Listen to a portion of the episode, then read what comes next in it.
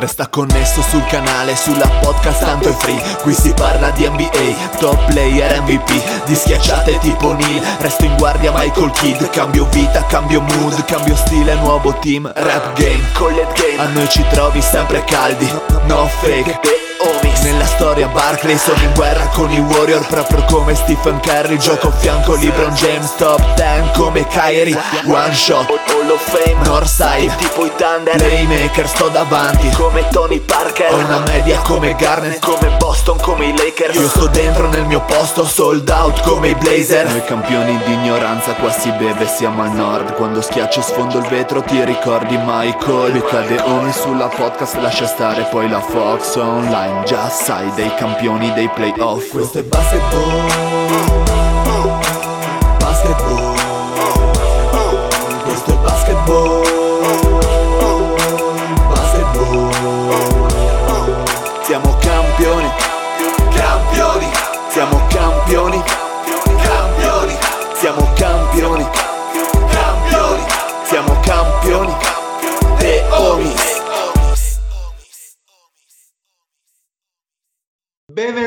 questa nuovissima puntata col fischio Filatina!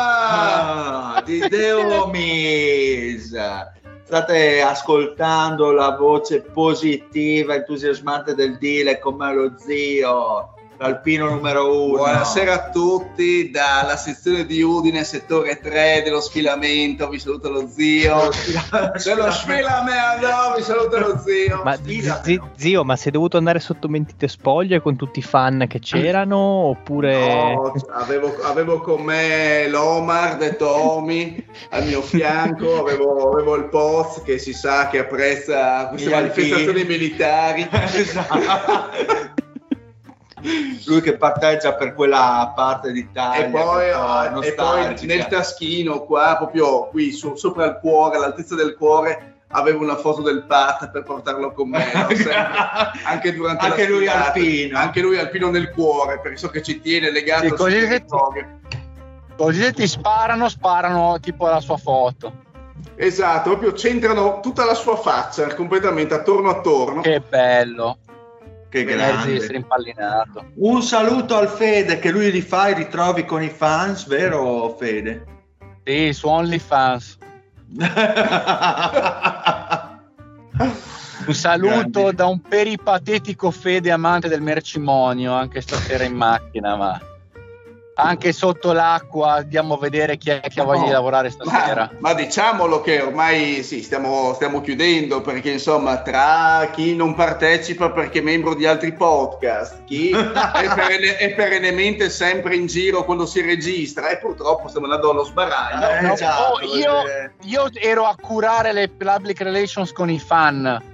Sì, ma tu organizzassi un ritrovo dei Homies invece di berbire e basta. eh, Ah, insomma- io, cioè, se c'è, c'ho quattro gente con persone col culo peso a Udine che non si Eh, muovono 10 centimetri, eh, ho capito, lo devo organizzare metà- io a casa vostra. Se metà dei nostri ascoltatori sono di Bologna non è un, insomma, un problema nostro. Tra l'altro dicevo prima col Della che vi verremo a, a- a trovare insieme una di queste volte, attenzione. grande, grande, e ci vorrebbe anche un poz. Dopo lì sarebbe Eh, la cosa più bella di sempre. Sì, e il esatto. Poz se viene, a Udine, se viene a Udine tira dritto, fa un'altra ora di strada a quel punto e va a divertirsi, non viene a stare Ah. con noi testa di Ma casa. no, che il post è uno che non spende soldi. Esatto, è un, eh, un braccino. È un parsimonioso. esatto. Un saluto al Mario, anche lui amante degli alpini. Buonasera a tutti, allora approfitto dello zio che è stato appunto alla dunata e volevo chiedergli se, se lui eh, conoscesse il, il più grande mago friulano. Quale sarebbe il mago? Il mago Atten- Deda? Attenzione. Chi è? Henry Udinè. Ma porca No, puttana. aspetta che lo, lo muto un attimo perché... Beh, Ah, scusa, ciao Mario! Ciao Mario, è stato un piacere Mario! Era questa la domanda per cui eravamo a Questa rischio la di... taglio. Ah, ecco. Ecco, era, era- l'aveva pensata bene il Marione, però Eh, veramente. Eh, questa sarebbe stata censurata. Era la censura. Eh, Ma anche, giusta- ma anche giustamente perché era Tanto proprio una sarebbe anche un grandissima bellissimo cagata. titolo di puntata, Fede. Ma anche no. No.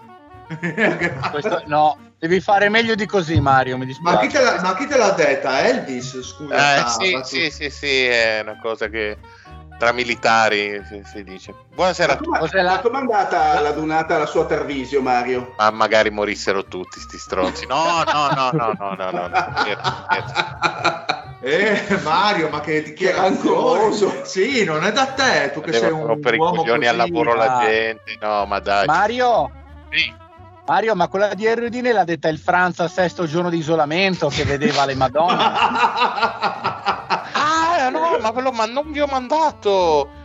Ho fatto lo screen, ma non ve l'ho mandato. O ve l'ho mandato il, eh, su Facebook eh, Brenno che difendeva Franz. No, cioè, il multiverso no. è veramente No. un- Praticamente un, uno pseudo scrittore che, che- che un giustifica pseudo filosofo. Ah, mi sono dimenticato, ve lo mando subito. Scusate la Un dimenticanza. episodio crossover tra finiti, bellissimo. Un saluto a Lorenzo. Buonasera a tutti e seguite il Franz su Facebook per capire di cosa stiamo parlando. Ma Eh, ma ha bloccato sei anni fa. Eh, ma devi dire nome e cognome perché sennò gli, gli utenti come fanno poi a cercarlo? Non lo so No, come no. si chiama di nome, possono scrivere Non fa- Franz filosofo. E possono invece, secondo me. Credo anch'io. Mamma mia. Pazzesco come si vede quando ci sono le puntate in cui non vogliamo parlare di basket, eh? Incredibile. Sì, è questa introduzione che dura minuti e minuti di nulla, è fantastico. Bene ragazzi, peraltro è la parte migliore del nostro podcast. Andiamo, andiamo. bene ragazzi, oggi parleremo di lottery. Ma non è vero!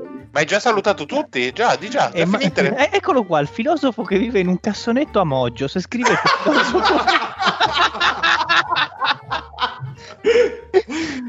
Scrivete filosofo Franz trovate tutto, amici ascoltatori. Sei carico Fede per la lottery, per perdere tutto? Perché sai che Eh, perdere sono- tutto. Lo so, per- hai ragione, hai ragione. Sì, sì, per- mi ha detto prima il Della, tanto prendete la 5, siete dei mardi. Eh, è quello che finirà. Tra l'altro, Perché ricordiamo agli ascoltatori che ci sarà stanotte, martedì 16-5, la, la- insomma, la- l'estrazione del... L'estrazione del lotto col vi faccio, vi- col vi faccio una proposta, vi faccio una proposta, facciamo 4 ore di puntata e arriviamo fino alle 2 di notte che piace, lottery. guarda, allora, se ci sta il e bocca ci sto anch'io. Il dire, il dire dalle 11 e mezza entra in modalità belva Aia. alle, alle 2 di notte in diretta che spara ai vicini No, alle, praticamente. alle- alle due di notte è già in via Spalato a Udine. divento, come tre- divento come Travis di Taxi Driver. Eh sì. Diventi come l'ultima bestia di Split, quello, l'ultimo monster appena Esatto, bravo. Esattamente E quindi così. quando i nostri ascoltatori sentiranno la puntata, ovviamente sapranno già tutto, I risultati. tutto il risultato della lotta. In puro stile The Homies, ovviamente. Assolutamente. Sempre tardi. Eh, Mai da urne. Mai da- Ah, basta! Anche tu, zio, se non sei mai tardi, vero? Ma lasciamo stare. ok, ok, dai, andiamo con i playoff, così No, finalmente si playoff. parla di cose serie, tipo i cazzi nostri. Allora, andrei con la serie di Miami-New York, portata a casa da Miami 4-2. New York Knicks alla fine, nonostante i pronostici positivi di Lorenzo, sono, adon- sono andati a donne di facili costumi. Però, insomma, i Miami Heat hanno dato una prova di carattere importante e alla fine ah, sono arrivati alla finale di conference. Che spoiler giocheranno contro i Celtics, ma questa è un'altra storia che verrà affrontata dopo. Eh, Lorenzo, dicevi no, prima, s- mm, vabbè, siamo usciti, ma sono positivo per il futuro. Da cosa viene questa positività? Ma eh, allora, io non so Dal se... test del Covid. No, no, or- or- ormai è fuori moda, ormai è veramente fa, fa troppo 2020 avere il Covid. hai, quindi- hai pisciato e cagato in una Sì. bottiglia una settimana, Dillo, dillo alla maglia rosa del Giro d'Italia. Porca che Eh, alla, alla fu, alla fu maglia rosa, povero Renko. E, no, ma pos- Marione, ma che like metti su Instagram? Scusa, eh. A chi ho messo? Ho sbagliato? Cosa ho fatto? No, no. hai fatto benissimo. Hai fatto benissimo. Nome e cognome, ditemi, scusate, cosa mi sono perso? E la tua amica Matilde. Ah, Tantole, Tantole, Ah. gemelle, come no, le conosce bene anche il Fede. Chi, non cono- chi non conosce il Fede? Ah, ma ne abbiamo parlato diverse volte negli anni passati, quindi so che frequenta. No, questo no. E come? Vabbè, potete. Eh, va, va bene. Eh, no, di- eh, scusate, ri- riporto un attimo di noiosità alla conversazione. È positivo perché comunque intanto erano anni che non eh, vedevo un elimination game dei Knicks al secondo turno, quindi c'è anche un po' di euforia della Serie A, finalmente contiamo qualcosa, forse si può ricostruire dalle ceneri. Eh, euforia perché Branson comunque ha dimostrato al netto delle m- mie iniziali preoccupazioni di essere un giocatore che a livelli alti, alti, alti, per competitivi fa la differenza o comunque mm, è un giocatore che, che sa gestire determinati palcoscenici, determinati contesti perché la gara 6 di Branson che eh, vorrei ricordare non ha giocato proprio al 100% fisicamente parlando perché veniva da una gara 5 giocata in 48 minuti, non ha fatto un secondo di pausa e una caviglia diciamo non proprio al massimo della, eh, della forma, ha subito una scavigliata in gara 3 in gara, In gara aveva- 4. Aveva anche un tutore alla mano destra, se non sbaglio. No, quello ce l'ha sempre. Ah, ok. Quella è una roba che, che ce l'ha da, da tutta la stagione. Non, non so se per un fastidio suo, a volte si, lo mettono anche per scaramanzia, va a sapere. Mm. E, mm, una partita in cui mm, Miami non, non ci ha capito niente su come marcarlo e ha detto: boh, lasciamogli fare i punti che deve fare e non facciamoci eh, mm, prevaricare dagli altri. Così è stato. Ba- Branson non mi ricordo quanti punti ha fatto, boh, 42, 51. 51 è arrivato. No, ecco. aspetta, no, qua- aspetta, 40. Forse 44, boh, co- comunque. Aspetta. mm, Vabbè, dite un numero a Ne ha caso. fatto- Poi... Ne ha fatto una fracassata questo. Oh, eh, bravo, esatto, bravo, eh, esatto, esatto. Ne- ne ha fatti una fracassata. Cosa è venuto a mancare? Il contesto. Perché Ba- Barrett, dopo una serie e- enorme, ha sparacchiato 41. 41. Ok, Eh, dopo una serie giocata enorme, enormemente, magistralmente, ha sparacchiato ed è uscito molto dal gioco. Però non mi sento di fargliene una colpa. Perché comunque uno dei motivi Condizionato dai falli. condizionato dai falli, esatto, dal tipo di difesa di Miami e dal fatto che non si è riuscito a mettere in ritmo con, eh, che ne so, il tiro in catch and shoot dal perimetro. Randall, secondo me, magari ne ap- apriamo un discorso dopo un pochino più approfondito, però è un giocatore che eh, andrebbe ceduto per mille motivi, sia a livelli disciplinari che di testa che tecnici e sostanzialmente que- que- questa è stata New York in futuro secondo me se vuol fare il passettino in più deve aggiungere mh, più tiro perché comunque questa qua è una squadra che ha bisogno di aprire il campo perché più di una volta è stato usato Toppin come eh, il giocatore sulle corner 3 e Toppin ha delle percentuali abbastanza bocelliane per citare, per citare il Fede e, mh, e niente quindi cioè, a differenza degli altri anni che comunque eh, non si vedeva quale poteva essere una direzione tecnica, quest'anno c'è perché mh, ci siamo resi conto che su Branson puoi costruire un sistema di gioco e un futuro, perché comunque anche giovane. Eh, E Tibol- Lore, dimmi, dimmi. volevo, volevo dirti, ehm, vol- anzi, no, vai avanti, dopo faccio io un'analisi sulla partita. Dai. No, no, no, te, di perché io, io poi volevo fare anche un discorso su Tibodo che comunque nonostante Ok. tutto eh, è stato più di una volta, ehm, come si può dire, outplayato da Spustra che in, in situazioni di gioco, anche nella gestione dei quintetti, eh, nella gestione dei giochi, ha dimostrato di essere più abile. Però comunque non è che ha allenato così oscenamente questi playoff, quindi secondo me anche su Tibodo ci si può ragionare. Deve secondo me migliorare lo staff a livello della diciamo coordinazione offensiva, perché una cosa che si è notata tantissimo soprattutto mia, nel- eh, ne- nella serie con Miami per dire è che New York non faceva nulla sul lato debole, cioè l'attacco di New York era sempre sulla palla. Gli uomini sul lato debole completamente fermi e questo permetteva alla difesa di Miami essere più aggressiva. Se voi guardate Miami invece ci sono, come dicevamo le altre volte, i cinque giocatori in movimento, tutti coinvolti, bla bla bla, eccetera, eccetera. Quindi secondo me ci sarebbe da fare quel passettino offensivo in più come lo, come lo fai appunto aggiornando un po' il playbook e soprattutto prendendo dei giocatori che abbiano una predisposizione offensiva più spiccata, perché comunque New York di base è sarà una squadra difensiva, perché comunque devi proteggere Branson, però devi aggiungere tiro, devi aggiungere letture offensive maggiori.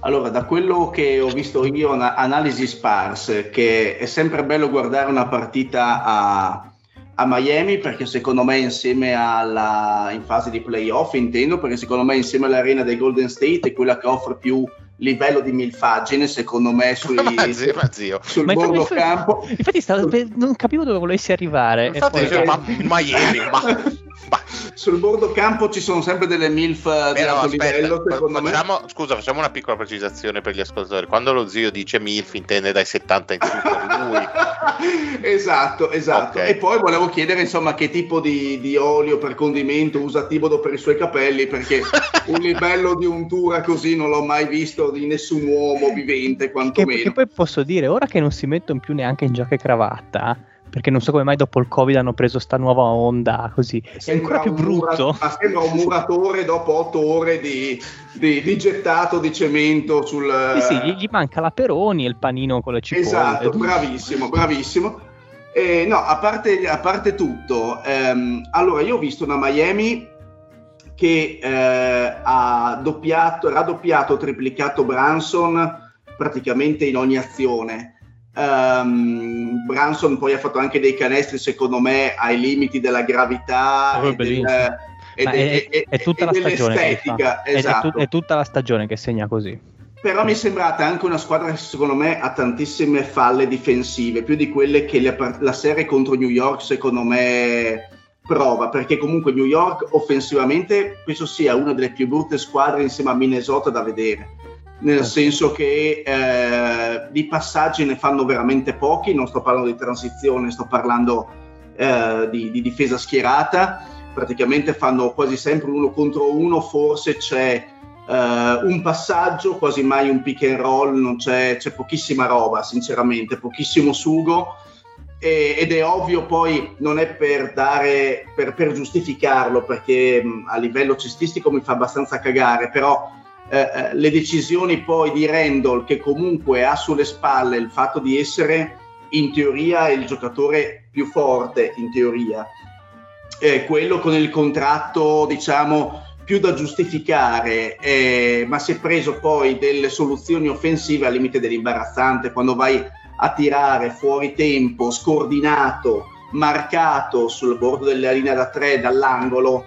Sono scelte cestistiche che secondo me solo un- una scimmia può pensare di avere. E soprattutto, Eh, soprattutto, zio, molte di queste scelte, la cosa ancora più grave, sono venute fuori per dire in uscita dal, dal time out. Rendo si è Sì, preso due o sì. tre tiri da carcere in uscita da, Però- da- così. Però, però nonostante questo, Miami ha subito anche, eh, non appena New York faceva girare un minimo la palla, una- un cambio di campo improvviso, una transizione, con, una penetrazione con scarico, secondo me Miami ha fatto intravedere anche delle difficoltà a, a gestire. Nel senso che Miami è molto brava a raddoppiare e triplicare, molto brava ad anticipare i blocchi, quindi Esatto. cambiano ancora prima che il difensore vada a bloccare il, il, eh, colui che porta la palla. Eh, però appena secondo me fai girare un attimo il pallone un po' più velocemente, secondo me rimangono spesso scoperti sul lato debole. E una cosa così contro Boston non puoi permettertela. In più, eh, New York non ha appro- approfittato del fatto che raddoppiando sistematicamente il portatore di palla, o comunque Branson in questo caso, eh, lasciavano spesso ovviamente liberi giocatori, che ovviamente con giocatori dal cui cestistico relativo come Randall o a volte anche, anche- ma anche Branson che nell'ultima azione invece di passarla fuori ad Art che era libero in testa al perimetro ha deciso di fare una porcheria Sull'ultima eh, azione poi magari zio completo io. Comunque, sì, eh. certo. Però secondo me ci sono state delle, delle sc- scelte poco, poco giustificate da parte di New York avrebbero avuto il vantaggio di tirare da liberi quando poi la difesa si schiera in questo modo. Cioè se Miami o chi che sia difende con così tanta aggressività è ovvio che lascia degli uomini liberi. Se questi uomini però non vengono visti è ovvio che la difesa ha sempre la meglio. Secondo me se Boston, cioè se Miami difende- difenderà così con Boston, secondo me Boston potrebbe avere veramente tanto spazio per poter attaccare il ferro, per trovare tiri, diciamo, discretamente liberi. New York, eh, secondo me, gli manca ancora parecchio, perché comunque sì, offensivamente non, off- non offre molto. Grimes, come portatore di palla, mi sembra veramente poca, poca cosa. Eh, a parte qualche tripla magari No, ma- ma- ma- poco, ma non- poco non- eh. non lo deve fare Grimes quello comunque. Cioè, E- uno, dei problemi è stata la mancanza di Quickly anche. Esatto, Che- esatto, indubbiamente, su questo sono pienamente d'accordo perché comunque Quickly non ti offre chissà quale minutaggio, cioè non è un play titolare attualmente. E, e secondo me Branson ha bisogno di un play titolare a fianco. Ehm, Dici? Sei... Secondo me sì, perché è più, è più secondo me una combo guard Branson con eh, è un po' la situazione fra virgolette con tipi giocatori tipo alla McCallum. Cioè, McCallum può anche fare il portatore di palla, ma non è quello il suo ruolo. Eh, secondo me, se gli metti a fianco un, un play classico che non ha la velleità, un Conley per dirti, che non ha velleità di necessariamente di tenere il pallone in mano, secondo me Branson potrebbe essere, potrebbe anche insomma, agevolare eh, le, sue, le sue azioni offensive. Ehm, però diciamo che secondo me New York dovrebbe affidarsi tipo a Branson ed Hart per il futuro, eh, però vedo sì, che, che ha diverse mancanze, Randall è abbastanza il male, eh, nel, in campo è, Ecco. secondo me è l'antitattica mh, Randall, cioè non puoi creare nulla intorno a lui perché è, è un accentratore, ma un accentratore Un buco nero. eh, esatto, è un buco nero e, e veramente quando inizia a decidere di dover tirare qualsiasi cosa a prescindere diventa controproducente. E poi, Poi- Barrett, eh, il discorso dei falli, secondo me è stato ovviamente collizionato, ma secondo me non era già entrato in partita fin dall'inizio. Beh, è tutta esperienza comunque che gli entra. Il problema di Randall è che è completamente fuori ritmo rispetto ai compagni, cioè eh, azioni in cui magari serve l'area libera si mette spiaggiato in, in ango- in, eh, su- sulle tacche vuole ricevere palla spalla canestro, altre azioni si mette sulla linea da tre e, e spara così senza ritegno, cioè è completamente estraneo a un concetto, a un concetto di squadra. Eh, sull'azione l'ultima di Branson è vero, cioè eh, a livello proprio concettuale aveva uno scarico comodissimo, cioè comodissimo, meglio, cioè la- c'era una linea di passaggio per Art. C'è da dire che comunque veniva da una partita estenuante, cioè giocata a mille all'ora con un'intensità esagerata e aveva Butler e un altro a marcarlo ci sta che magari possa aver avuto un momento di appannamento. Infatti lì la soluzione, cosa che accade spesso, per dire, a volte l'ho visto, cioè i Celtics per dire lo fanno molto su queste azioni a fine partita di usare la stella o comunque il giocatore più in forma come esca, per dire i vari Tatum o roba del genere, e invece costruire un tiro un pochino più ragionato, un tiro migliore per un giocatore magari non così, eh, non così superstar chiaro che con i Celtics lo puoi fare perché hai un- una profondità di un certo tipo. E New York eh, ha detto nasciamo, cresciamo e moriamo con Branson, se ci porta la vittoria bene, se non lo fa a pace, ci ha portato fin qua e vogliamoci tutti bene. Per il resto no, appunto, sono, so- sono abbastanza d'accordo con lo zio. Tranne magari sul fatto di Branson che col portatore di palla, ma lì magari sono questioni di cui parleremo quest'estate perché secondo me deve avere la palla in mano anche perché difensivamente ha bisogno di essere accoppiato con un'altra guardia che invece gli tolga un sacco di magagne perché Branson difensivamente non è un- un'ira di Dio, ecco.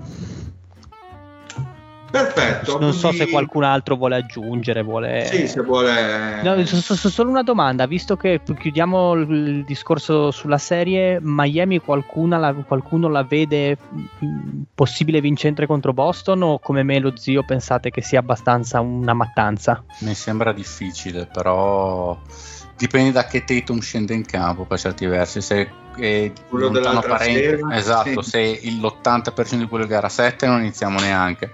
Però mi sembra abbastanza scostante, direi comunque un- una Boston in 5-6 partite. Però Sì, sono, sono troppi quelli di Boston per, per Eh, Miami. troppi. Anche Però- perché Miami, Miami fino adesso non è che ha avuto degli avversari che l'abbiano messa così sotto pressione perché Milwaukee ha avuto tutti i problemi che ha avuto, l'infortunio di Giannis, eh, problemi interni di isteria collettiva. New York abbiamo detto le difficoltà offensive che ha dimostrato, quindi secondo me il primo vero banco di prova Ma- sarà ma questo. Poi, tra l'altro, finora penso nessuno abbia avuto sia la tecnica che la fisicità per mettersi davanti a Butler.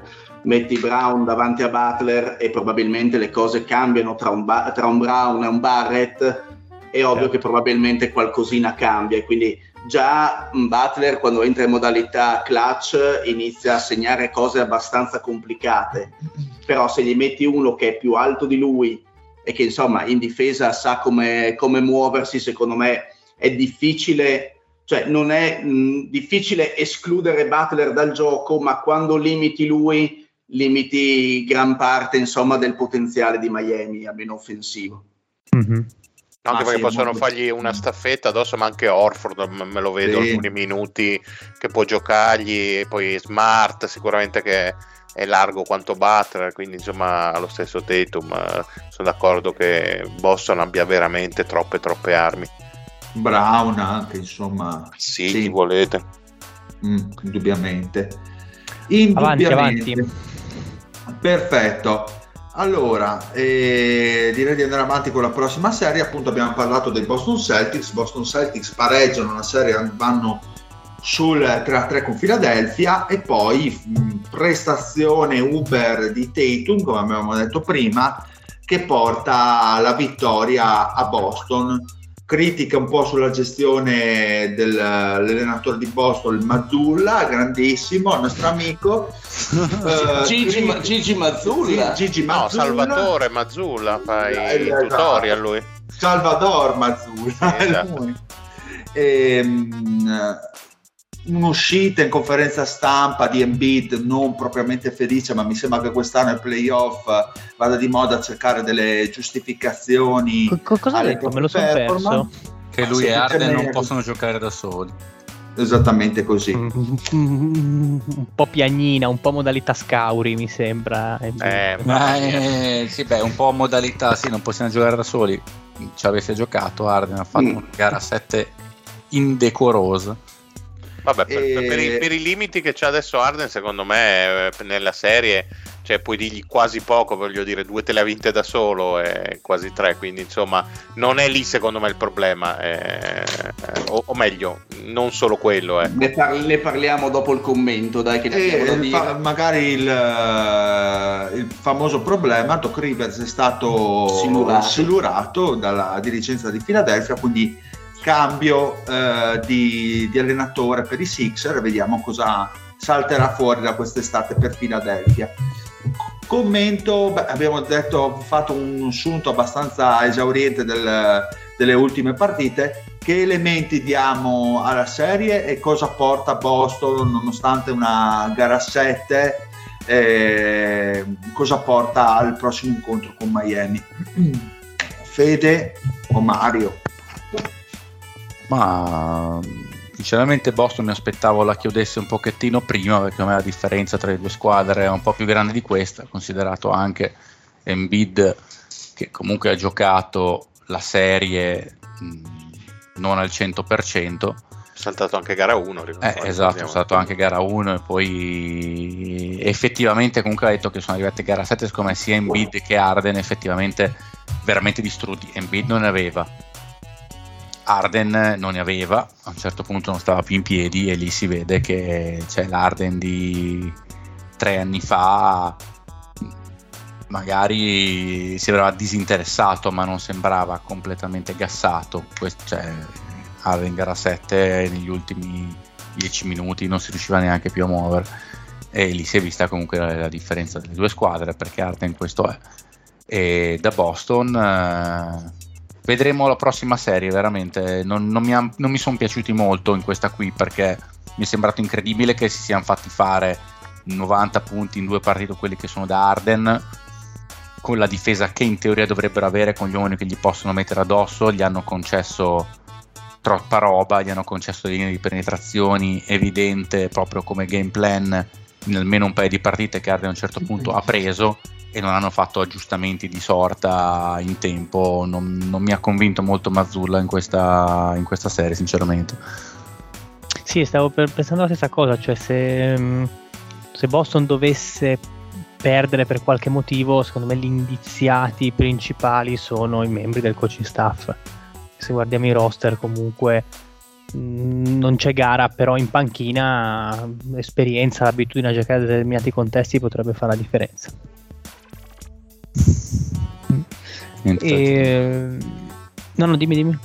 No, no, niente da aggiungere. Tra l'altro, Erro potrebbe tornare per queste finals, se non sbaglio. Ma non so se è un bene o un male a questo punto, Fede. Beh, mi se sembra un minimo fresco, eh, ripreso, mi... magari gli altri sono Visto però... che chi sono gli altri della rotazione, io guarda, quasi quasi direi No, no, non, di- no non, dico, non, dico, quello, dico che comunque quando una squadra trova un equilibrio un è elemento. difficile anche comunque reinserire un elemento che non è Butler, cioè nel senso ehm, Butler è un elemento che puoi inserire in qualsiasi momento, che ha l'esperienza per, che copre tutti i ruoli, che non eh, destabilizza equilibri eh, Tagliariero insomma non è proprio un, propriamente un giocatore di primissima fascia con queste caratteristiche. Mi sembra che Miami per quanto magari ha bisogno di talento ma reinserirlo così magari dalla panca sicuramente minuti mm, magari non tantissimi ma potrebbe dare una mano. Ma da titolare mi sembra una mossa eh, forse non da fare alle prime partite della serie, secondo me. Certo, tra l'altro sto leggendo adesso che in realtà non sta ancora né tirando né palleggiando con oh, la mano, e allora, non la sta ancora usando, quindi mi sembra impossibile che prima C'è di abbastanza dura, esatto. Sì, con la cella no. sta palleggiando. Esatto. E eh. la singolata di Doc Rivers, telefonata secondo voi alla sconfitta di questa serie? Guarda. Doverosa? Che idea avete a riguardo? sia telefonata che doverosa, sinceramente. Cioè, non, non, so se sarebbe cambiato altro, eh? non so se sarebbe cambiato qualcosa, però effettivamente il record di Rivers in gara 7 parla abbastanza per lui. Non, non, non, ha allenato neanche mai la serie, cioè alla fine cazzo doveva fare? La squadra, i Celtics erano più forti, sono andati in gara 7.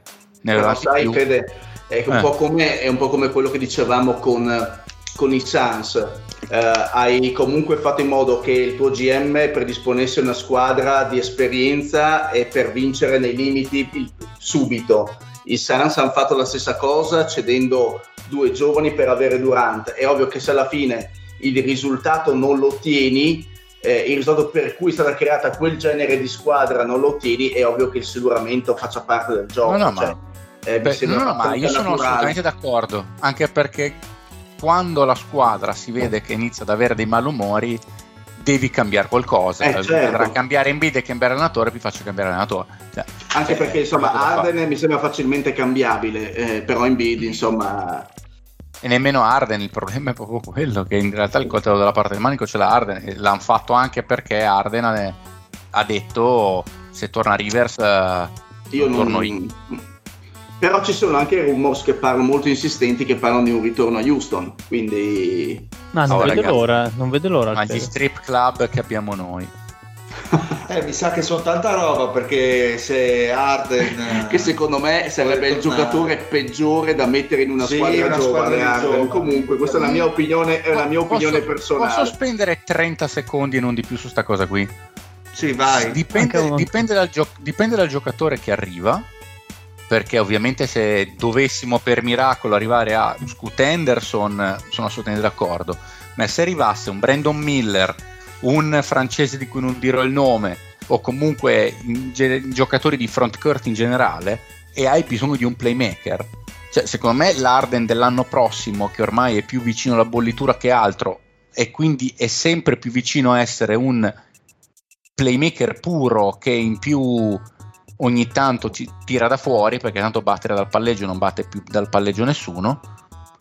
Cioè, ma alla fine un playmaker squadra serve. Se non arriva Scoot Henderson, perché non Arden? Cioè, che playmaker ci sono migliori? No, io non sto parlando di livello tecnico di qualità tecniche di Arden, sto parlando che di solito un veterano o dei veterani che inserisci in una squadra di questo tipo sono di solito dei eh, o bassi profili che però hanno un aspetto uh, caratteriale forte o sono dei giocatori che sono forse un pochino un Arden fra due anni per intenderci. Un, come per dirti un Chris Paul secondo me è più uomo eh, è più in, insegnante di Arden da questo punto di vista. Sicuramente sicuramente. Eh, quindi se dovessi scegliere un veterano non sceglierei Beh, Arden, non parlo diciamo, di livello tecnico, eh, non parlo Beh, di... Io parlerei, però secondo me a livello mentale, io non credo che succeda, secondo me rimane a fila sinceramente, ma se venisse a Houston vuol dire che la sua idea è quella, dico vado a svernare al caldo e faccio un po' l'ecumenico con i ragazzini, altrimenti che viene a fare? Cioè, sarebbe, sarà un cretino finché vogliamo, ma che venga in una squadra di ragazzini a fare poi lo stronzo con i ragazzini non avrebbe senso, non ci viene, mi viene da dire. Quindi io do per scontato che qualora fosse la questione, qualora tornasse, sarebbe, è già mentalizzato per fare la chioccia ai ragazzini, che cazzo viene a fare? Sì, potrebbe starci come pensiero, sì. Ma che tipo di mentalità potrebbe portare un Arden a una Houston di ragazzini? A, secondo te, cosa può, può dare? Beh, un buon playmaker ha dei no? giocatori che ne hanno bisogno. Eh, no, vincente sicuramente no. Cioè, per, gli insegna a cucinare la zuppa del casale, a fare i minestroni di livello. E... no, però eh, questa squadra ha bisogno di un playmaker, questo lo dice Andamesi, di un playmaker vero che sa dettare i ritmi dell'azione, sa giocare il pick and roll, sa mettere la palla ai tiratori con eh, i tempi giusti, i modi giusti, eccetera, eccetera. Serve. Se non arriva il possibile franchise player in quella posizione, non vedo playmaker migliori di Arden. Poi non gli insegnerà il vincere, nessuno gli chiede di farlo, tanto cioè tra due, tra, tra due anni e Pierre Advisor eh, mm. in, in, riva al porto Arden, cioè sarà a 180 kg. Io me lo vedo con gli occhiali a specchio mentre si liscia la barbetta sulla sdraio. Sì, ma io me lo vedo che si ingozza di qualunque cosa mentre due eh, stripper gli leccano le palle, mega ciccione come Ben Stiller alla fine di Dodgeball mentre dice Chuck Norris del cazzo. Grande. E invece lo stesso discorso mh, mm, Invece Embiid da, da, dove, da, dove, riparte? Nel senso, è ovvio che tutto secondo me sarà abbastanza eh, determinato dalla scelta del, del coach. Eh, però insomma Embiid mi sembra il giocatore dal quale si vuole ripartire, però eh. ovviamente è il, gioca- è il, giocatore che ha quasi 30 anni, eh, non può ripartire da una squadra, eh, deve ripartire più o meno dalla squadra che ha adesso e sperare che resti sano, secondo me questo è un pochino quello, quello che io vedo.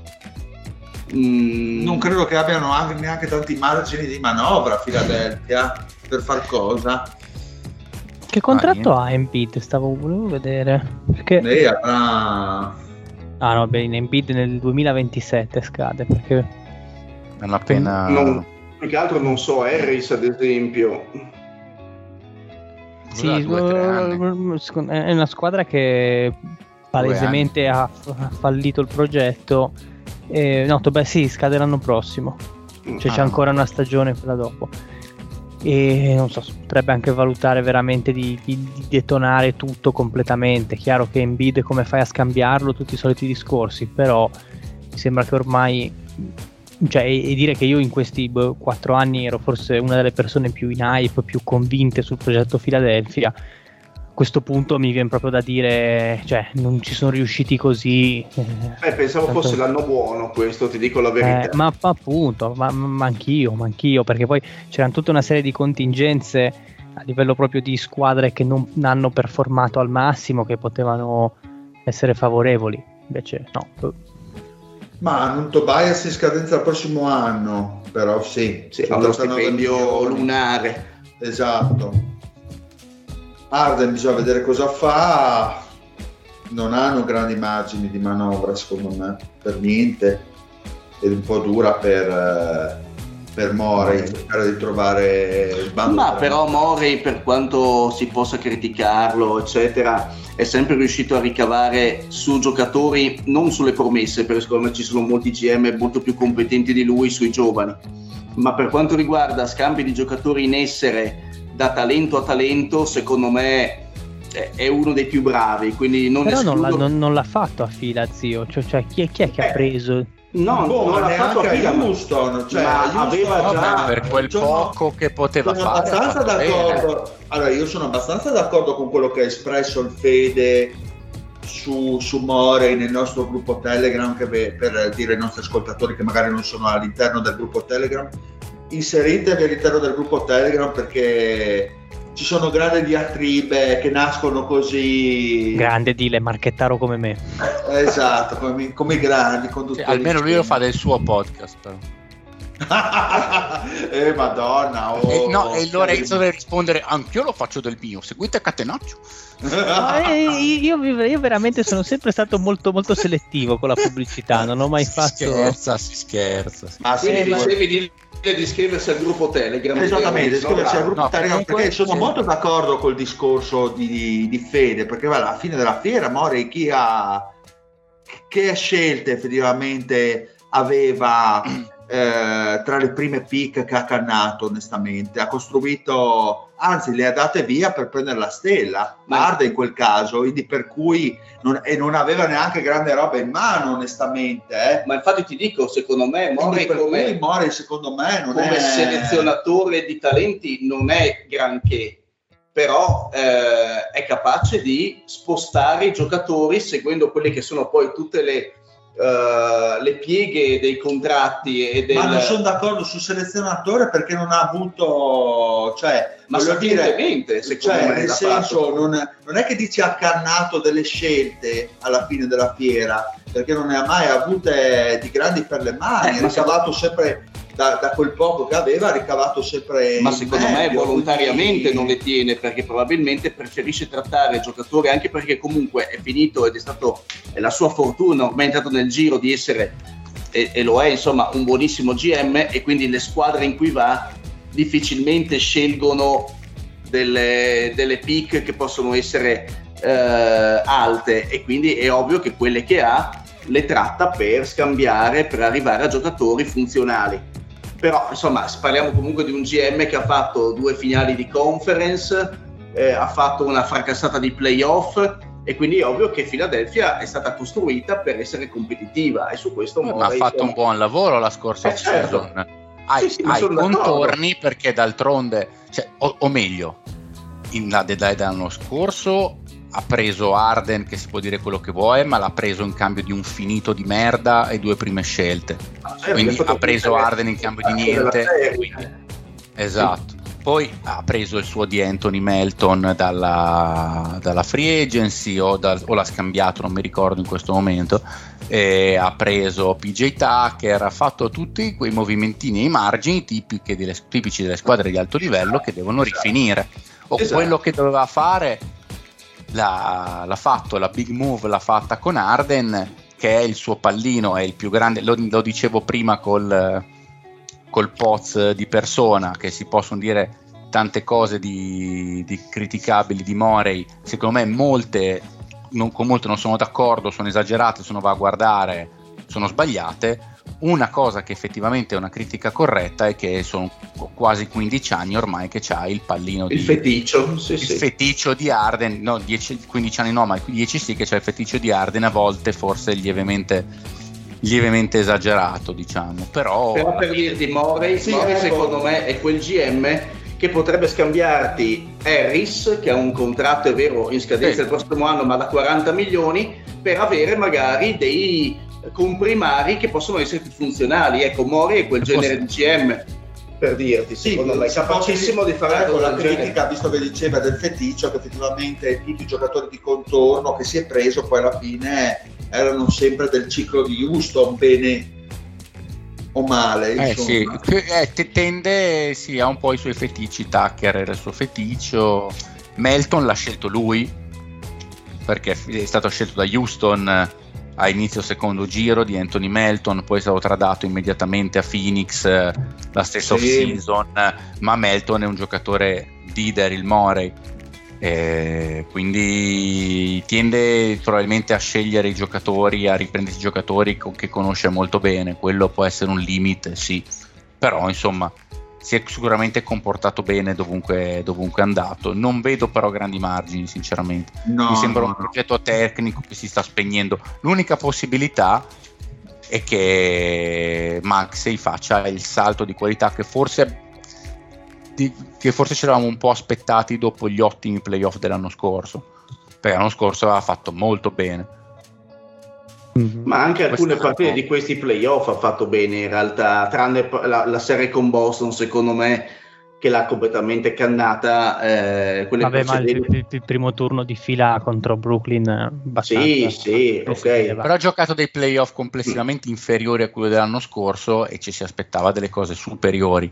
Cioè, questo C'è, c'è da- secondo c'è me da dire che su Maxey anche a livello di possessi giocati ne ha avuti molti meno rispetto all'anno scorso.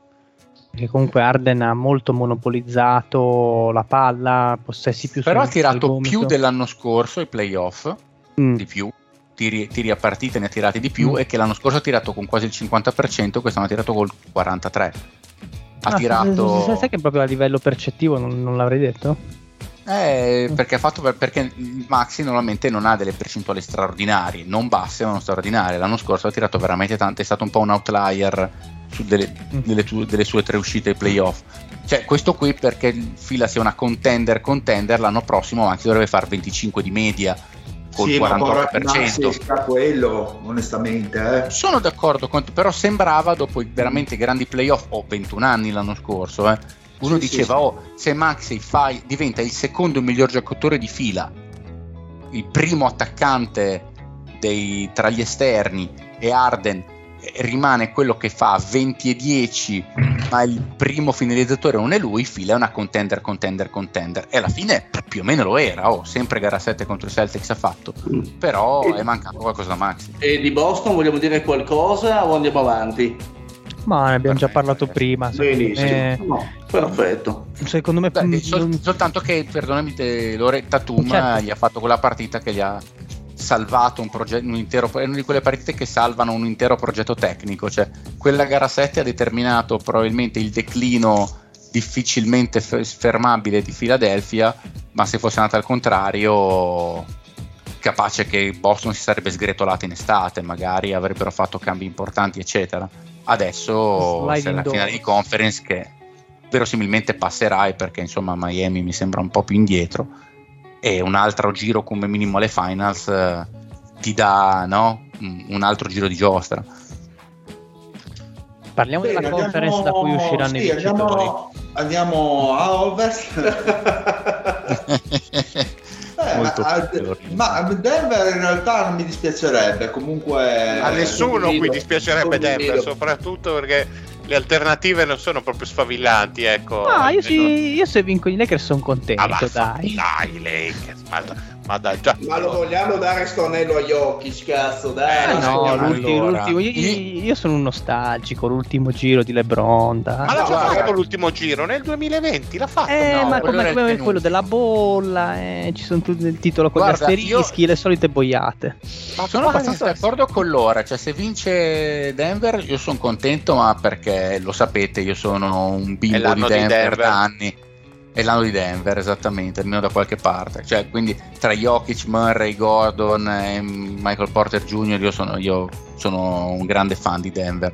Li hai visti crescere. E li ho visti, eh, io sono due anni che dico, ah, ma se non si rompeva Murray, ah, se non aveva la schiena Michael Porter, quindi vediamo se è vero quest'anno. E...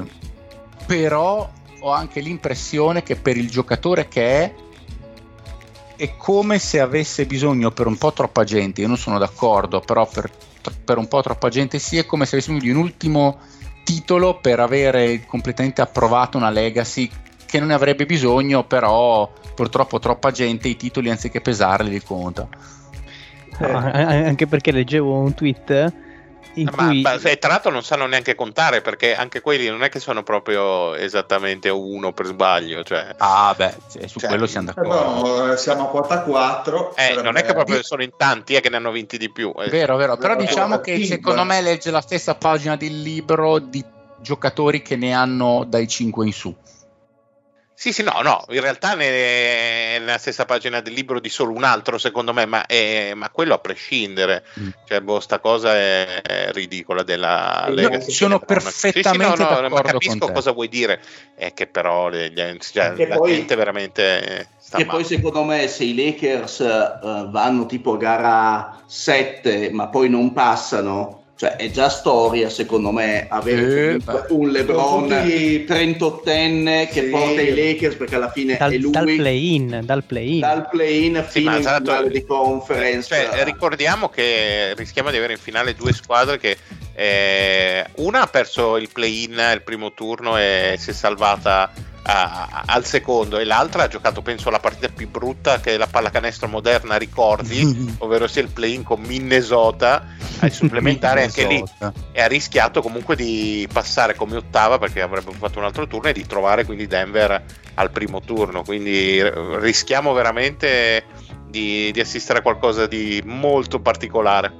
Mm e sui Lakers comunque ehm, sulla serie con i Warriors secondo me non ci sono state cioè non c'è stata proprio storia i Warriors secondo me non, non so se l'hanno approcciata in quel modo per un discorso di stanchezza di non so cosa però io non ho mai visto i Warriors difendere così male comunque in, e, in attaccare, così, e attaccare così male perché uh, i Warriors che passassero così poco la palla in attacco li ho visti veramente poche poche volte. Può e... essere la benzina che è finita. Sì, secondo me erano un pochino cotti, la sensazione è che fossero un pochino cotti. Uh... Cioè stiamo parlando di quelli che hanno vinto il titolo l'anno scorso, non erano favoriti. Comunque sono state stagioni complicate per i Warriors, sono sempre stata una squadra di altissimo livello e può essere una serie che di una stagione che arrivi che sei un attimo terminato dal punto di vista fisico e poi eh, ti condiziona sicuramente anche il, l'atteggiamento mentale, ecco. Ma se voi, foste, se voi, foste, i capoccia, riconfermate questa squadra, cioè a partire dal, dal, più, chiamiamolo spinoso di tutti, vabbè, poi c'è la player option e tutto, Draymond Green, cosa, cosa ci facciamo? Ma le voci lo vogliono comunque fermo a Golden State Secondo me sì, sì, lo tengono, cioè, non lo vedo via io Grinda. Che moriranno così, sai? Sì, li, spremono, li spremono come limoni, come hanno fatto tutte le squadre di quel tipo storicamente, le dinastie, li spremi fino come limoni, dopo quando ormai eh, non ce la fanno più e, e, e un giocatore vedi il tracollo, secondo me eh, nel gioco lo vedi palesemente, allora lì si detona tutto e si farà schifo per un altro bel po' di anni per Golden State insomma. Io vedo un core legatissimo fino alla morte con questa maglia, secondo me il più diciamo eh, così me lo vedo un pochino più lontano da, da San Francisco e um, Clay Thompson ma anche, ma anche sì, però, a me viene quel nome lì. Però sinceramente eh, io penso, non mi stupirebbe che potessero anche allontanarsi dal basket tutti assieme, nel senso mm, che sì, molto, molto romantica molto americana come molto cosa romantica. sì perché comunque sì, sono un, un, un, ritiro a tre ritiro a tre sì, anche sì hanno appena insomma i risultati perché comunque arrivare in, in, in, alle semifinali è comunque un risultato per una squadra che insomma ha nei suoi protagonisti un'età media non, non bassa. Quindi secondo me fino a quando questi saranno i risultati verranno ottenuti e poi secondo me non avrebbe più senso proprio il progetto in sé. Ma ehm, comunque sono arrivati una semifinale di conference, è vero hanno perso contro dei Lakers probabilmente vista le, il percorso che hanno fatto, molti non se l'aspettavano questa sconfitta di Golden State, forse anche quello il peso maggiore che è stato dato come, come onda di richiamo, però insomma lì, come ho detto prima, è stata benzina che non, non, che non c'era più dopo anni comunque intensi. Mi servirebbe per essere probabilmente ancora contender fatta e finita vediamo il prossimo anno perché dar per morti i Warriors eh, eh insomma non, non diamo per morti queste sì, esatto, è difficile scommettere contro perché oh, diciamo da due anni che vedi le stagioni dici ma chissà quanto arrivano questi qua e poi alla fine ti sorprendono sempre e, e ricavano sempre grandissime stagioni.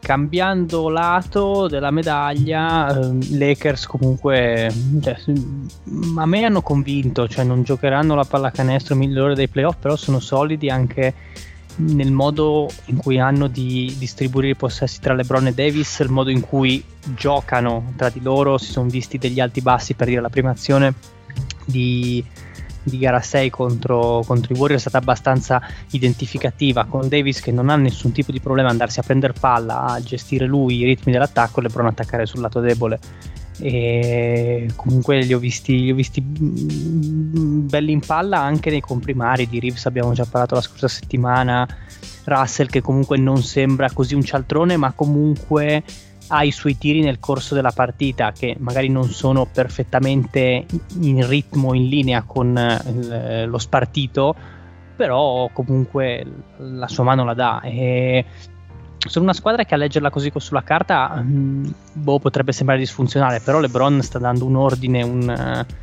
eh, diciamo un'armonia a tutto che me li fanno vedere forse quasi come favoriti. Sarà secondo me una serie molto interessante per quello che ho potuto vedere di Denver, perché Denver è un po' quella dicotomia che è un po' da, da scoprire, nel senso che ho visto dei cali paurosi per Denver. Eh, mi viene in mente sempre quella famigerata gara 2 con, con, Phoenix, veramente orripilante da tutte e due le parti, ma soprattutto per Denver perché era una partita in casa e poteva sicuramente schiacciarla e hanno un po' questi, questi, questi lac, questi mh, momenti in cui si prendono dei parziali. Ho paura che questi Lakers comunque molto in palla, eh, molto operai, con un LeBron, un Anthony Davis molto comunque di un certo livello di leadership. Sarà una serie, mi aspetto una serie, una bella serie. Non, non, non. Denver, sì, perché Denver è ancora un po' da scoprire effettivamente. È vero, ha schiacciato i Suns, ma i Suns ormai erano abbastanza alla canna del gas, secondo me, dopo gara 5. Quindi sono ancora da scoprire, non li vedo proprio schiaccianti Denver. Bisogna anche vedere, secondo me, la pressione mentale che, può avere, che possono avere i Nuggets, gli Jokic eh, Porter e Murray perché secondo me si sta giocando comunque la stagione della vita per questo progetto. Sono anche la pressione tanta. E sono convinto che ci sono tanti se in questa serie, nel senso che bisogna vedere anche quanto Anthony Davis sia sano, eh, sano fisicamente, capace comunque di contrastare Jokic che eh, questo dubito che sia in grado però il Davis delle ultime partite contro contro Golden State è cresciuto secondo me di livello, eh, però è una squadra che secondo me andremo, secondo me potrebbe succedere come quei Suns, cioè una serie che va sul 2 a 2, cioè due vittorie Denver due vittorie eh, in casa, esatto, per, eh, rispettivamente. Però sono due squadre che secondo me si abbinano abbastanza bene, mm, perché comunque Gordon a Denver potrebbe fare un pochino il palo con Vanderbilt dei Lakers e in quantomeno annullarsi. Davis Jokic anche comunque sono due giocatori tecnici e che se vogliono sono anche in grado di mettere in difficoltà l'avversario. Uh, LeBron non sposta ma gestisce e quello potrebbe essere forse il lago della bilancia. E Murray, ecco Murray forse è eh, quel giocatore che fino adesso ti do ragione è sembrato un pochino discontinuo eh, perché non ha sempre fatto prestazioni di altissimo livello però dall'altra parte dipende come lo ingabbieranno dipende se si metteranno secondo me come l'ultima partita contro Golden State che ha fatto giocare Russell Schroeder eh, insieme e forse potrebbe essere un tentativo di raddoppiarlo. Se ehm, no, non lo devi, io non lo raddoppierei mai Murray perché per ti, per... ti, ti, ti, esponi troppo poi a Jokic e alla sua capacità di, di, mettere in ritmo i compagni e di passare eh, la palla. Sai che comunque tutti i palloni passeranno per Jokic in un modo o mm. nell'altro. Eh, secondo me il, cioè, o tenti di fermare Jokic anticipandolo e quindi evitandogli passaggi semplici. Ma è difficile, nel senso, l'accoppiamento Davis, un po' come diceva lo zio, è, lo scontro Davis-Jokic è molto importante perché comunque sarà eh, Davis se riesce a essere comunque continuo, sano eh, e di avere un certo tipo di presenza è il primo ostacolo probante di quest'anno per, per Jokic perché sia Gobert che Ayton hanno fatto molta fatica e sono stati presi come dei birilli vediamo come reagirà Davis in questo E, mh, Gordon può essere anche una pedina che sposta perché è un giocatore che se in serata può farti dei punti importanti che pesano. Eh, Morrey è una bella gatta da pelare a livello difensivo, secondo me, perché quando è in partita è abbastanza infermabile, ti, fa, ti può fare il quarantello. E poi c'è l'asterisco su Michael Porter. In realtà sulla carta, se uno legge, questi sono più giovani, hanno tanti punti nelle mani, hanno uno Jokic che è sembrato veramente infermabile fino ad ora, quindi sulla carta li vedi abbastanza eh, più avanti dei Lakers però io ho sempre mh, cioè questi Denver non mi hanno convinto al 200% da dire questi qua arrivano in finale di conference con eh, il carro e spazzano via tutti perché ho visto la serie con, con i Suns. Non mi, sono mai, non mi sono mai cioè mi sono sembrati più forti, ma perché ho visto dei Suns no, perché esatto, che, che facevano cagare al cazzo. Senza mai dominare in questo senso. Forse. Se fossero stati dei Suns uh, un po' più convincenti, avresti visto una Denver uh, probabilmente anche diversa da come è emersa anche in gara, in gara 5 e in gara 6. Ecco. Sebbene gara 6 poi hanno, hanno stravinto, voglio dire, li hanno schiacciati con uh, il Tritasassi. Ecco Ah, secondo me è una serie interessante. Non so Mario che l'abbiamo lasciato un po' in disparte. Eh, ma, ma se, se, se, se, è automesso lui in disparte. Sì, mi, sono, mi sono già buttato dal ponte. Allora, io onestamente per Denver mh, faccio un po' il discorso che avevo fatto settimana scorsa con Boston. C'è la sensazione che ancora non abbiano dimostrato niente del loro, del loro potenziale e che e la serie sia più facile che la perdano loro piuttosto che,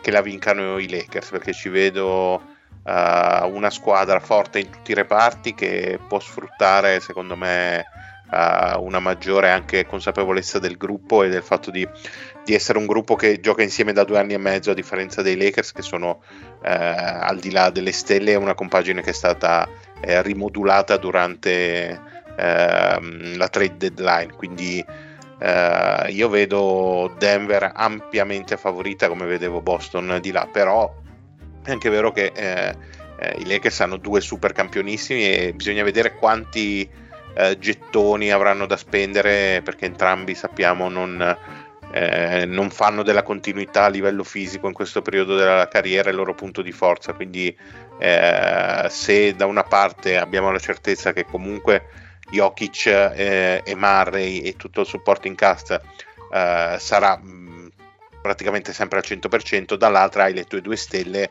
eh, che non sai se potranno, e LeBron soprattutto per motivi di età, potranno tenere un, un livello così alto per tutte, per tutte, le partite. Quindi insomma eh, la vedo veramente dura per i Lakers che mh, mm, dovranno aggrapparsi come fatto anche con contro Golden State alla loro difesa soprattutto che è quello che secondo me li rende speciali in questo momento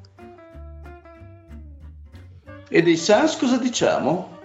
Ma dei Suns cosa diciamo? Che alla fine della fiera hanno perso e sono anche contento che sia così, onestamente, perché la mia unica nota dolente è stata la prestazione di Booker in gara 6 che è stata veramente brutta, eh, è stata veramente cannata da un giocatore che comunque ha trainato la squadra appunto fino a quella gara lì che ci può stare, ci può anche stare perché comunque aveva dei problemi a un piede, quindi già in gara 5 si era lamentato e probabilmente non era neanche al 100% e non so quante colpe darà lui e non so se 20 punti di Booker avrebbero poi salvato la baracca onestamente. Abbiamo avuto un Chris Paul che non è rientrato quindi per cui un altro giocatore che poi alla fine è stato sempre fuori anche se non so quanto potrebbe aver potrebbe, poteva aiutare poi nel, nel risultato finale un Ayton fuori in gara 6 appunto per una eh, contusione alle costole durante eh, un, rimbalzo, comunque una, un'azione con Bruce Brown, se non mi ricordo male, sembrava questa una bolla e poi alla fine non l'ha giocata, però anche lì tantissimi punti di domanda. Alla fine della fiera Monty Williams si è preso le colpe, o veramente giustamente, della gestione eh, della squadra e prendendosi le colpe poi alla fine secondo me se avesse perso la serie sarebbe stato seccato e così è successo e Ispia il nuovo proprietario l'ha silurato. Mi dispiace per Monti perché comunque come allenatore eh, come player coach secondo me uno dei migliori della piazza secondo me a livello di playoff però dimostra sempre i suoi limiti li ha sempre dimostrati eh, comunque quando è stato head coach con i Suns eh, sia l'anno scorso eh, che quest'anno si sono di nuovo sottolineati a prescindere da tutte le altre problematiche che comunque nascono anche dal, dal suo dal suo essere head coach insomma il rapporto con Ayton, il fatto che sia stato sviluppato in quella maniera piuttosto che in un'altra, ha portato secondo me ad avere questo uh, amaro finale, vediamo dove si andrà a parare, perché comunque sembra che possano muovere diverse pedine, vediamo come, insomma, questo è quanto. Sì, po- poco convincenti, secondo me Phoenix per quello che vedevo io mi sembravano i favoriti per arrivare fino in fondo perché a livello di talento proprio nettamente superiori però mi sembra che Denver li ha proprio incartati bene perché su Booker hanno creato una gabbia di quattro giocatori sempre cioè Booker non aveva mai un tiro pulito, una linea di passaggio comunque una, una visione del canestro pulita e Durant eh, molto male, cioè Durant in gara 6 ha sbagliato dei tiri che onestamente non li ho mai visto, mh, mm, non li ho mai visti uscire. Sì, ma durante, sai, anche durante tutta la serie dei playoff ha sbagliato dei tiri che di solito mm. entrano, onestamente. Mm. E il futuro Dile com'è? Cioè nel senso si riparte tranquillamente l'anno prossimo e ci, ci si riprova oppure no, si devono non, fare... Allora io lo vedo, non lo vedo chiaro, fino a quando non, non viene scelto l'head coach non lo vedo chiaro, perché non, secondo me i nomi che sono saltati fuori sono i soliti che... Eh, che girano. Escono un po' sì, per tutte le squadre in cerca di, di un head coach Chiaro è che per quanto per, per, i miei gusti personali Nick Nurse non andrebbe male per questa squadra perché una squadra sì. comunque già costruita, Nick Nurse eh, ha raggiunto i risultati con una squadra similare diciamo e quindi potrebbe portare un plus a livello di playoff, non deve sviluppare nulla quindi va bene così Budenholzer che è un altro coach che comunque mi piace però ha sempre dimostrato dei lac, dei vuoti a livello di playoff e quindi boh, ti porterà, ti può portare più in là. Sinceramente ho dei dubbi in merito. Uh, si è parlato di Tyron Lu ma non credo che i Clippers se lo vogliono far scappare perché comunque mi sembra che ha allenato piuttosto bene una squadra che ha avuto tantissime difficoltà con dei derelitti lui non, non, mi piace molto però effettivamente i, suoi risultati poi alla fine li ha ottenuti quindi merito a lui. E poi si parlava di un, uh, di un assistant coach che tra l'altro verrà sentito anche di, dai Milwaukee Bucks che sembra abbastanza promettente però lì parti come tutti eh, voglio dire gli assistant coach con Kevin Young appunto che tra l'altro i Bucks hanno chiesto il permesso di provinarlo, fargli un'interview per capire un attimino se può eh, venire a Milwaukee, sembra abbastanza sul trampolino di lancio. Quindi sì, oh. questo è un po' il, il discorso. Si parte innanzitutto dall'head coach e poi eh, è un po' difficile dirti effettivamente quali sono le mie aspettative. Eh, Eiton, cosa ne facciamo? Lo teniamo con un nuovo coach, vediamo se riusciamo a disegnargli finalmente un ruolo di rilievo, a vedere se si riesce a ricostruire un rapporto, a vedere se effettivamente co- era colpa di Monty Williams o è tutta colpa del giocatore. Anche lì sono con un bel boh, perché il, il suo carattere è quello. Non so se andare sotto una, un, a un altro coach può dargli un boost. Il talento ce l'ha, il, il film, l'abbiamo già detto 800.000 volte, non sto neanche a ripetermi su questi concetti Chris Paul ormai ragazzi, ve l'ho detto tutto l'anno, è arrivata la canna del gas, è un parzialmente garantito, i suoi eh, 30 fischi a milioni, quindi penso che potrà essere l'ultimo anno con i Suns.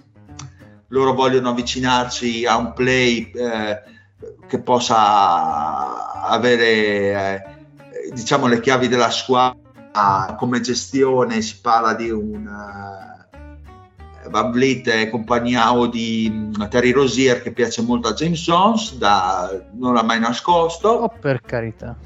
Mm, cioè boh, non, non, credo che sia è tutto molto nebuloso. Vabbè. per me. Mm, non so cosa aspettarmi. Non, non, ho, non, ho, visto sta, sta fuoriuscita come un dramma esistenziale, mi ha scottato di più quella dell'anno scorso con Dallas, secondo me era da vincere. Questa ha vinto la squadra migliore, più profonda, più talentuosa, che gioca da anni, comunque vabbè, al netto degli infortuni, quindi secondo me meritava Denver, punto. Quindi non è che come tutti i fans ci speri, ma insomma ha vinto quelli, ha vinto quelli più forti. Prima di chiudere, facciamo un giro veloce chi vince l'anello? Allora, io ho messo i Boston Celtics nel mio bracket mm. e tra l'altro conduco la classifica. Ah sì? Beh, grandissimo. Perché ho azzeccato la sconfitta dei Suns. Ma te lo direi bollito i tuoi. Esatto, per la mia gloria. Come i grandi duce. Eh, certo. Io prendo, prendo, i Lakers, sì, rimango con, con Labrone. Con la nostalgia. Sì, sì. Denver. Mi piacerebbe tanto Denver, sì. Denver anche, anche per me. Vabbè, comunque esce a ovest.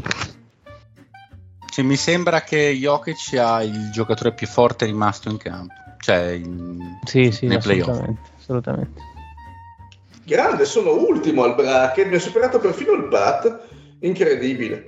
E quest'anno non ti è andata bene. No, proprio un cazzo, ma neanche lo scorso chissà anno. Come, chissà che vincerà il Maurizio Mosca quest'anno. L'anno certo scorso non, non, penso di essere favorito dopo questo bracket. L'anno scorso chi l'aveva vinto Lorenzo? Eh, il, il Mosca in generale o il bracket? No, no, il Mosca in generale, il bracket, vabbè, pazienza. Ah, non, non, non, ricordo, non, ricordo, assolutamente, devo andare a prendere i vecchi files. La prossima settimana magari facciamo un, uh, un'analisi storica. Eh, che, bello. che bello. L'albo d'oro, zio.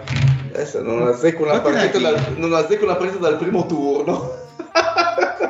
E non è fatto proprio benissimo. No, no, no. Io ero partito perché... molto bene, poi no, è morto vi dico, vi dico, le mie finaliste di conference del bracket, giusto per farvi capire il livello. A est Bucks Philadelphia e a ovest Suns Grizzlies, quindi direi benissimo. Grande. Ottimo, ottimo, ottimo. Oh. Eh. Zio! Ehi là! Secondo me io sento odore di un attimo di spazio per aprire il libro di Garnett. Mm. Eh, si potrebbe, però è il tempo di andarlo a prendere, posso avercelo, no? Beh, sì. Eh no, niente, grazie, allora muore grazie. tutto. Vai con i saluti, dile. Ma scusa, cosa ti serve il libro fisicamente in mano? Deve Ma leggerlo. è fisicamente un libro. Ma come? Eh, vabbè, cosa deve... Cioè, vabbè. Eh, ma mi sa che lo zio, che è un pazzo scatenato, si era ecco, segnato tipo, gli appuntini. Ho messo i post-it, ma certo, perché è un libro di vita per me, quindi non è... Però insomma non li prenderò ad esempio perché sennò facciamo un'ora, di, un'ora ancora un'ora di puntate non penso che voi siate in grado di sopportarlo. No, non credo. Bene. Bene, però... eh, di, di cosa ci parli?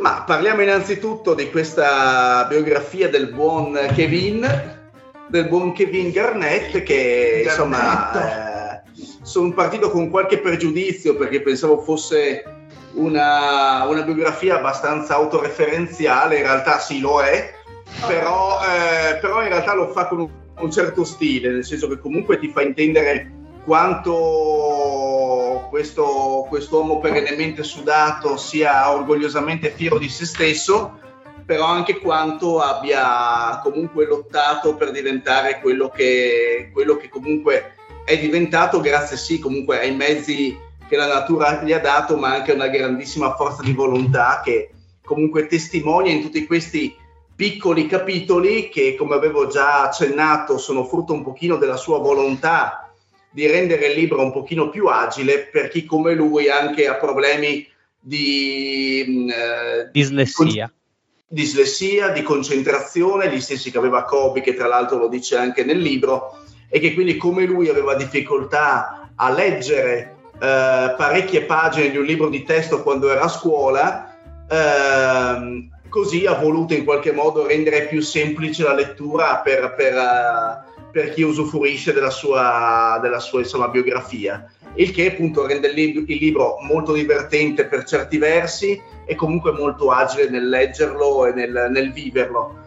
E, ehm, tu Fede interrompimi quando, quando vuoi. Comunque sì, sì, per ora sembra è la classe... Aldo quando fa la spiegazione. No è la, è la classica storia ma no è la fermalo e se dice delle stupidaggini del, del, negro, del, negrone nato povero che però no, ecco. eh, no, no, chiedo, chiedo scusa per l'esattezza durante e qui sto citando il libro perché me, lo, me l'ero mm. segnato e ehm, a un certo punto lui dice nel suo, nel suo libro, parlando del, appunto delle persone di colore, eh, come, come, si fa a convincere i fratelli a censurare il loro vocabolario? Come possono, se un'espressione deve essere ripulita, perde la sua autenticità? E quindi per concludere, fa tutto il ragionamento, dice io non mi definisco afroamericano, io mi definisco un nigga.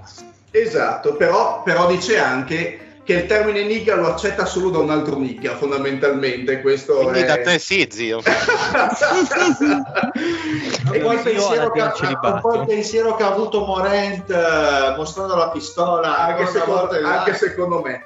E comunque, appunto, descrive, e questo fa un pochino capire anche il genere di carattere che si è forgiato nel tempo. Se pensiamo che comunque ha girato fin da piccolo il suo quartiere, ha girato poi, grazie al basket, anche gli Stati Uniti, li ha girati praticamente da solo, eh, perché comunque sua madre era ragazza sì. madre, il padre non c'era, aveva dei fratelli, la madre l'ha spedito a Chicago che, e dove si è formato sì, dal, come si chiama l'allenatore che l'ha seguito a Chicago? Eh, allora, dovrei cercarlo perché lo nomina spessissimo. Era Wolf forse si chiamava. Wolf bravissimo sì che ha insegnato ma, quando... Ma quello dei prosciutti di Sauris. Esatto, che gli ha insegnato prima di tutto a, a vivere. Wolf. Esatto, che gli ha insegnato a vivere prima che a giocare e, e che l'ha ospitato a casa, cioè sua madre l'ha, l'ha preso in aeroporto, l'ha, l'ha caricato sull'aereo per Chicago e dopo non è più salito con lui. Cioè, da, aveva 12 anni se non sbaglio, eh, il buon, sì, era, era buon Garnett è preso, è arrivato a Chicago e per fortuna che aveva conosciuto in un camp estivo questo allenatore che l'ha ospitato a casa sua, perché sennò lì si sarebbe trovato senza un alloggio. Quindi, ehm, e, e, poi a Chicago eh, ovviamente è cresciuto in tutti i sensi, perché a Chicago ovviamente si è fatto i peggiori campi, under, eh, playground, i peggiori playground della città, perché ovviamente quelli fighi lui non li frequentava, andava dove c'era la peggio teppa. E, a Chicago è, è, riuscito anche più grande a presenziare l'allenamento dei Chicago Bulls, eh, lo, lo descrive a giocare bene. contro Scotti. Esatto, addirittura l'hanno chiamato, cioè lui era sugli spalti povero a vedersi l'allenamento e l'hanno chiamato a giocare con loro.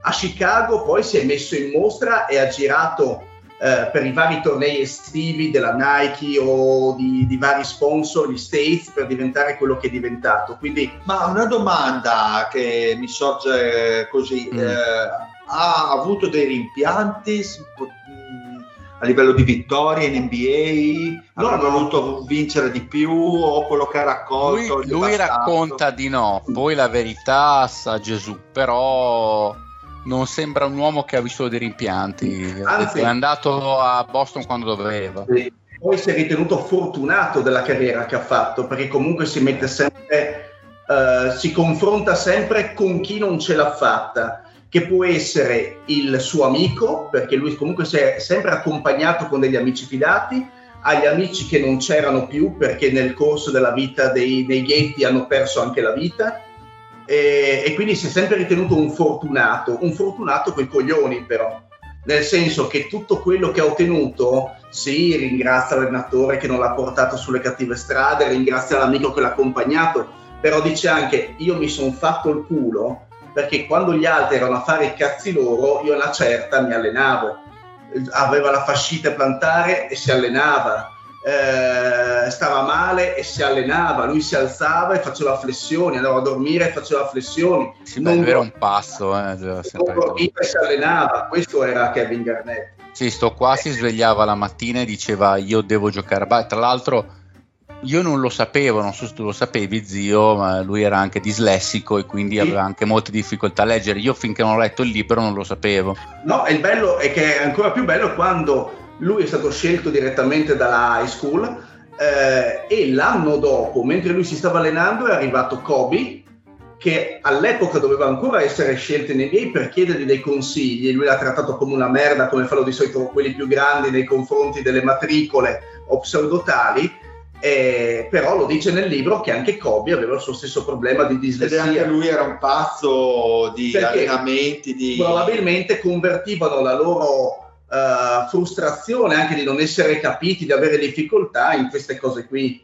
Ma eh, poi la cosa eh, interessante è che lui non aveva i voti necessari per andare all'università, aveva provato un, non mi mhm. ricordo che test di ammissione ah, sì, è vero, è vero, è vero, varie volte, ogni volta non lo passava, non lo passava, poi a un certo punto ha fatto quel, quell'allenamento di cui si parlava con i, con i, Chicago Bulls, in cui tra l'altro era, non so perché, presente anche Isaiah Thomas, quello dei Bad Boys, ma perché lui è un guru di Chicago, e gli ha detto, figliolo, tu sei pronto per la Lega adesso. Mm-hmm. E a quel punto lui ha iniziato a crederci davvero, non lo faceva nessuno dei tempi di Moses Malone, però sostanzialmente a, quel, a un certo punto il, lo stesso giorno in cui sostanzialmente un agente gli ha detto guarda è fatta, cioè tu sarai in NBA, sarai scelto tra le prime 5, è arrivata la lettera in cui lui stato, aveva il, i voti necessari per ammettersi all'università, che era quello che voleva fare fino a un mese prima.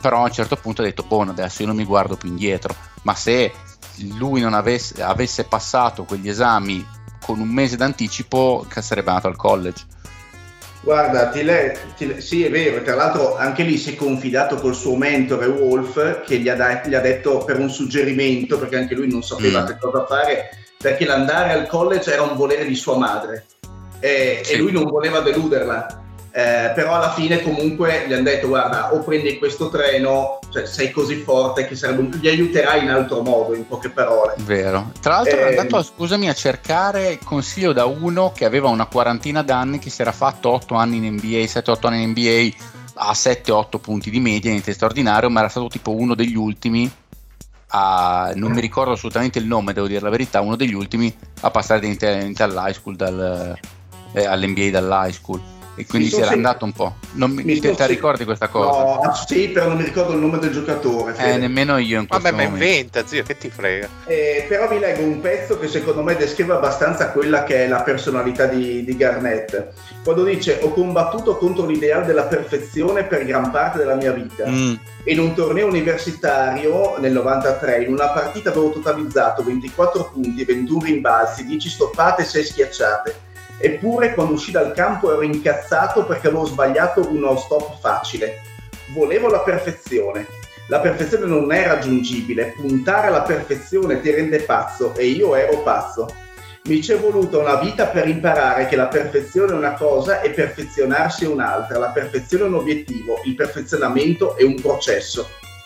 E questa lezione è stata ancora più difficile da imparare nella mia vita personale perché ancora adesso lotto contro il perfezionismo in ogni mio singolo giorno. Questo è più o meno quello che descrive la vita di, di Garnett. E poi il bello sono alcuni esempi che fa, nel senso che, come abbiamo detto, divide per capitoli la sua vita. È molto bello quando parla di, uh, di Malik Sili, il suo compagno di squadra che, che è morto in un incidente stradale. E, um, è bello quando fa, parla degli aneddoti di, di Kendall Perkins, eh, ti ricordi che dice eh, che stavano giocando le finali se non sbaglio e, e, non so se lui si è fracassato il dito mon- eh, del piede montando un mobile dell'Ikea qualcosa sì, del sì, genere. Sì, ce l'avevi raccontato. Oppure quando, è bello quando parla anche di Big Baby, che comunque l'ha preso Sì, sotto la sua ala, eh, che era praticamente un giocatore molto timido nonostante la stazza, e, e- a forza di spronarlo, di insultarlo, di farlo allenare con lui, è diventato un giocatore sul quale lui usa un termine molto spesso, Fede, la fiducia, no? Su La cui lui fiducia. aveva, aveva fiducia, cioè si fidava dei Big Baby, sapeva che poteva contare su di lui anche nei momenti, eh, aveva diciamo, iniziato a fidarsi dopo che avevano fatto tipo un- una roba incredibile, tipo un braccio di ferro in aereo, una Sì, roba esatto. Esatto, che c'era quell'altro che sudava come una bestia perché era Esatto. convinto con i suoi muscolazzi di battere il Garnett. E, gli e- fa, non ce la fai, sei stanchissimo, guarda che Oh, sudi, esatto. cagare, non ce la puoi esatto, fare. esatto, esatto. E, e poi è bello perché ogni tanto nel libro ci sono senza senso delle tabelline dove mette la sua, eh, sue le, sue, le sue classifiche, no? i primi cinque posti di qualcosa, quindi le prime cinque canzoni RB. Eh, mi è capitato adesso per dirti i miei per- eh, posti preferiti per giocare in estate: Los Angeles, Las Vegas, Chicago, Atlanta e New York City.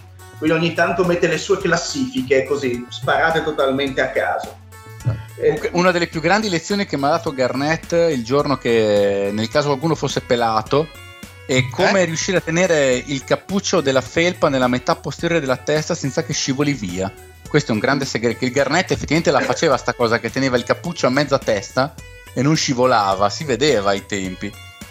mi hanno detto, me lo chiedono tutti, alcuni dicono che io ci metto il nastro adesivo, ma il grande segreto è questo, è tutta una questione di rasatura. Quando lui si radeva contropelo e solo contropelo, e a quel punto il suo cuoio capelluto diventava come la carta vetrata. Il tessuto della felpa faceva attrito sulla carta vetrata del cuoiazzo capelluto del Garnett. Incredibile.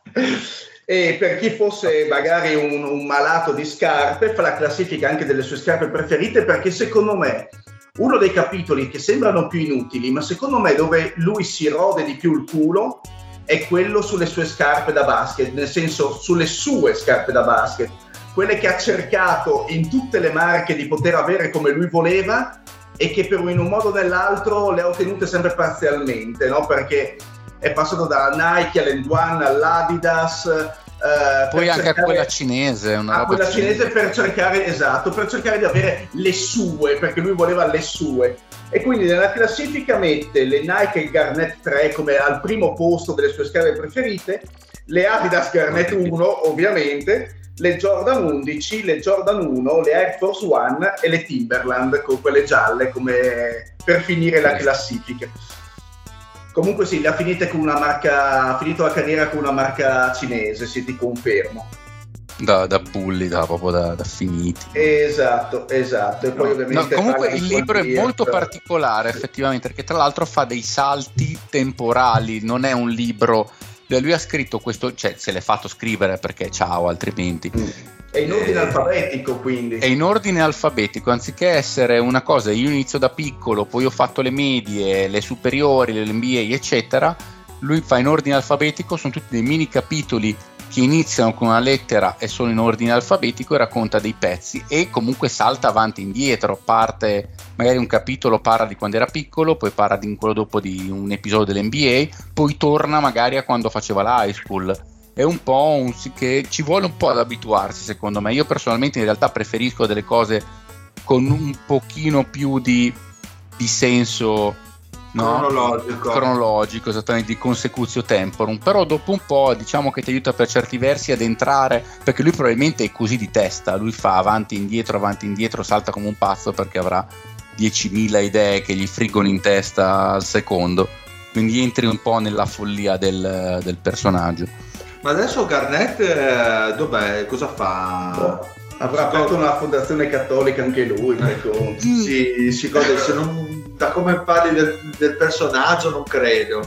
Sinceramente non so come passi le sue giornate, ma penso, se non sbaglio, dimmi se, se ricordo male, Ma lui diceva ne- nemmeno, ma nemmeno segue il basket, tra l'altro, perché secondo me è tipo Saturno, non vorrei ricordarmi male che lo Lui dice che non ha più preso in mano una palla, Una da, palla da basket da basket. quando ha smesso. Credo Esatto. che lo segua ancora, seguire credo lo segua, credo. ma non, non- perché ha detto Per- che gli dà proprio la sua iperattività nei confronti del basket lo, lo ha reso proprio, agli, gli ha creato un rifiuto nel toccare una Sì, palla da basket. sì, ha detto quando, quando io finisco, finisco. Finisco. Basta. Lui se fa Non una faceva, cosa... non fa- la- non faceva dei programmi per qualche TV Sì, Area America? 21 tipo si chiamava, ne, ha fatto- ne faceva uno in tv, si chiama mi pare Area 21, cioè per il suo numero.